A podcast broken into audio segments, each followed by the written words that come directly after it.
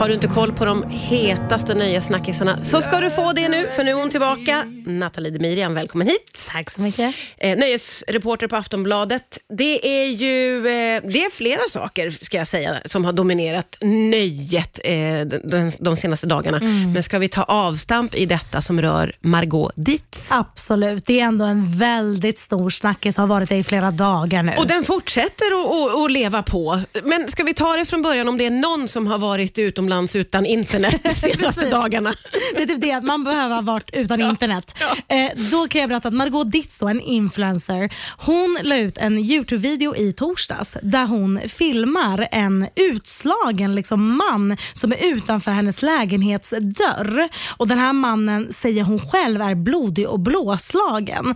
Men det blir liksom så här, hon gör det till en humoristisk grej i den här vloggen. Hon liksom, eh, det, det läggs på lite ljudeffekter som är lite så skojiga. Hon låter sin son gå ut och peta på mannen. Allt det här liksom händer och istället för bara, men gud ring polisen. Eh, och Det här leder ju till en jättestorm på sociala medier. Många Och blev upprörda. Många, Ja. alltså väldigt många har blivit upprörda. Och efter det här så har ju företag efter företag eh, brutit sina samarbeten med Margot.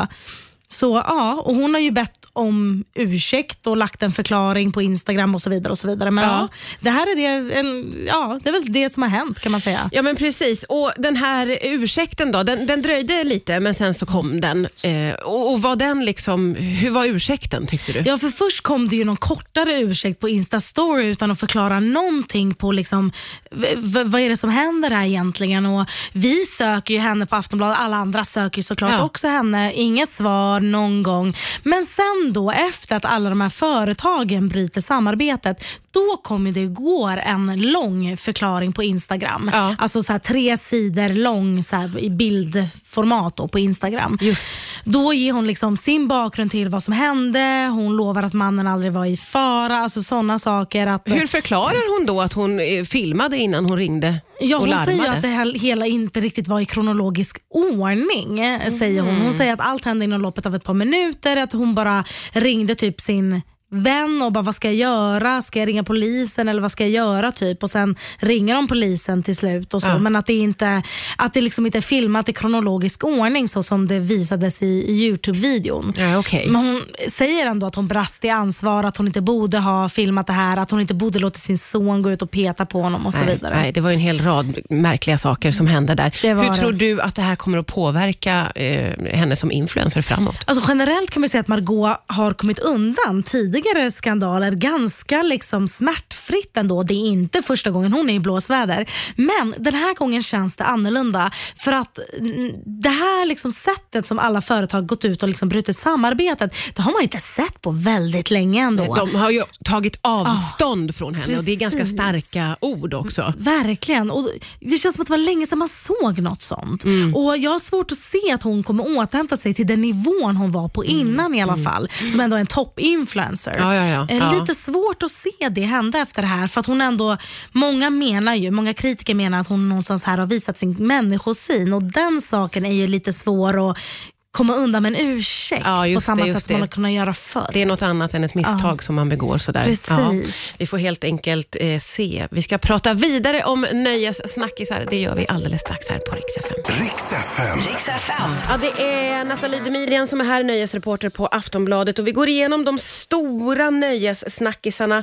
Eh, och det, har ju, eh, det är många som är uppe på tapeten. Vi måste naturligtvis prata om Aaron Carter som har gått bort så tragiskt. Ja, alltså när den nyheten kom då i, i lördags, det gjorde ju ont i magen och jag tror det är för att man är mycket så millennials. Alltså, Mm.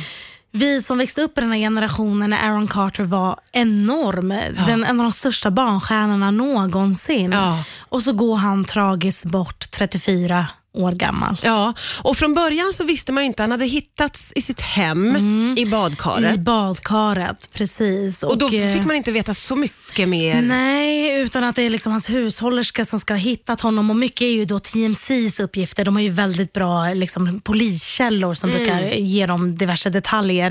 Eh, och idag har jag dock läst mycket mer på, liksom, det, har, det har kommit nya uppgifter helt enkelt om vad som ska ha hänt. Och det är riktigt fruktansvärda detaljer kring allt det här.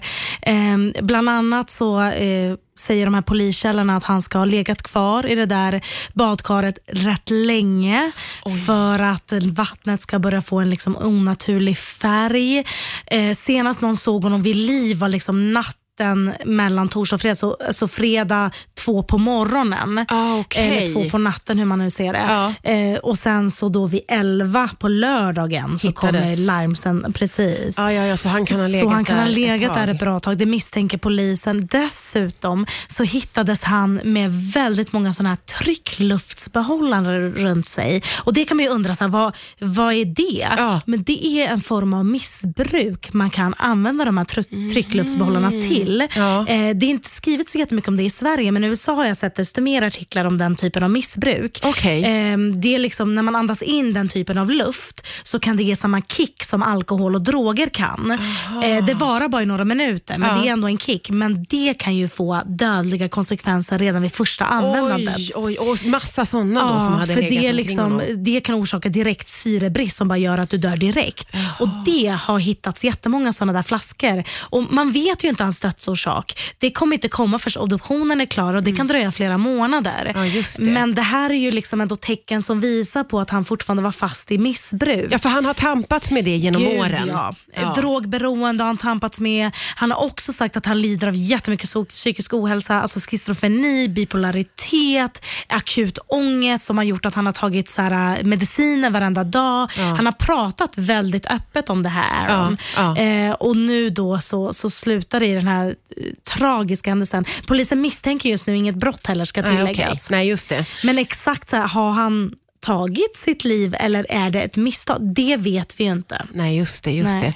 Och hans eh, bror eh, Nick Carter, ja. han stod på scen ja. bara, var det någon dag efter? En dag, ja, precis. Så på söndagen, dagen efter att Aaron då hade hittat stöd, då skrev Nick ett jätte jättekänslosamt Instagram-inlägg. Alla vi Backstreet Boys-fans, alltså det gjorde ont ja, i hjärtat ja. med barnbilder på dem och allt det här. Och där han sa liksom att han hade alltid hopp hoppats och hållit, hållit fast vid hoppet om att hans bror skulle få den hjälp han så mycket behövde. Ja. Eh, och att Deras relation har ju varit väldigt upp och ner. De var ju nära och sen så hände det massa saker. Och, och liksom hur krossad han är över det här. Och, mm. ja, men du vet, ja, höll kvar vid det där hoppet. Men sen så uppträdde han ju med Backstreet Boys i eh, London på söndagskvällen. Ah, ja, just det. Ja, det har man sett klipp på att han blev väldigt, väldigt ledsen. Ja. ja. Kevin då i Backstreet Boys eh, höll ju ett tal. Han sa att idag, eller igår förlorade vi en av våra familjemedlemmar, sa mm. han och Nick brast ihop i tårar. Ja, det är klart. Ja, men det, ja, oh. Jättesorgligt. Väldigt, väldigt sorgligt. Oh. Vi ska gå vidare med något lite härligare, nämligen eh, nyspirande kärlek, mm. eller hur? Mm, strax på Rix FM. Rix FM. Ja, vi går igenom de hetaste nöjessnackisarna och eh, det är Nathalie Demirian, ska jag säga. Naturligtvis, tänkte jag säga. Naturligtvis Nathalie Demirian som är här från Aftonbladet. Eh, och eh, vi ska få avsluta i kärlekens tecken. Det är någon som har hittat ny kärlek och det är ingen mindre än Cher. Verkligen. Och en oväntad kärlek måste jag ändå säga. Berätta gärna allt för det här har jag väldigt dålig koll på. det är en 40 år yngre kärlek. Vänta, hur gammal är hon nu? Cher är 76. Hon är 76. Och dejtar nu en som heter Alexander Edwards, en musikproducent, som är 36. Jaha. Så 40 år eh, har vi där. Ja, exakt. Ja, Man ja. Blir ju, är hon generös med sitt datingliv sådär? Är det någonting som vi har fått följa? Det är det hon inte alltså Förr i tiden var ju det mycket mer. Du vet, alla de här kändismännen. Hon var gift förut med, med Sonny och sådär. Just det, just det. Men sen har det ju varit så lite romanser. Du vet, det har varit Tom Cruise, Gene Simmons och sådär. Men det var länge sedan vi hörde om Cher kärleksliv.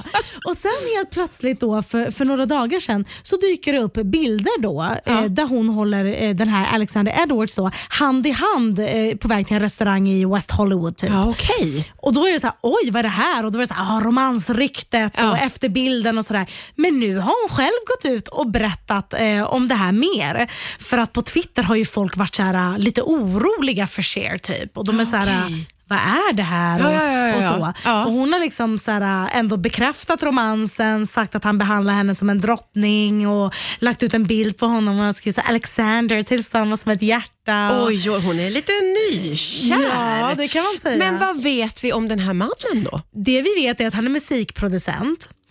Och, ja det här är lite speciellt, minns det Amber Rose Ja, ja. Som, som var tillsammans med Kanye West? Hon är ju tidigare strippa. Ja. Hon var tillsammans med Kanye länge innan han blev tillsammans med Kim.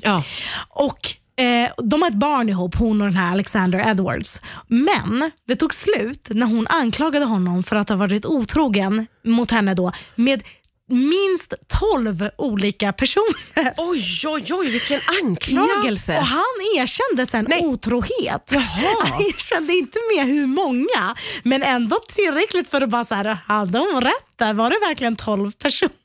Oj, oj, oj. Ja. Så lite krångligt förflutet Ja, då och det får man här säga. har ju fått Sheers Ah. fans att börja bli liksom lite oroliga. Ja, Men då har Cher varit såhär, I was not born yesterday, jag föddes inte igår och jag har alltid varit en eh, sån som tar, eh, tar chanser och liksom, eh, ja, allt Hon det här. går i försvar lite. Ja, hon går till försvar och lite så här. jag, jag föddes inte igår eh, och typ så här, jag tänker inte försvara det här. Eh, hata det för hata skrev hon också. Ja, ja, Det ja klassiker. okej. ja.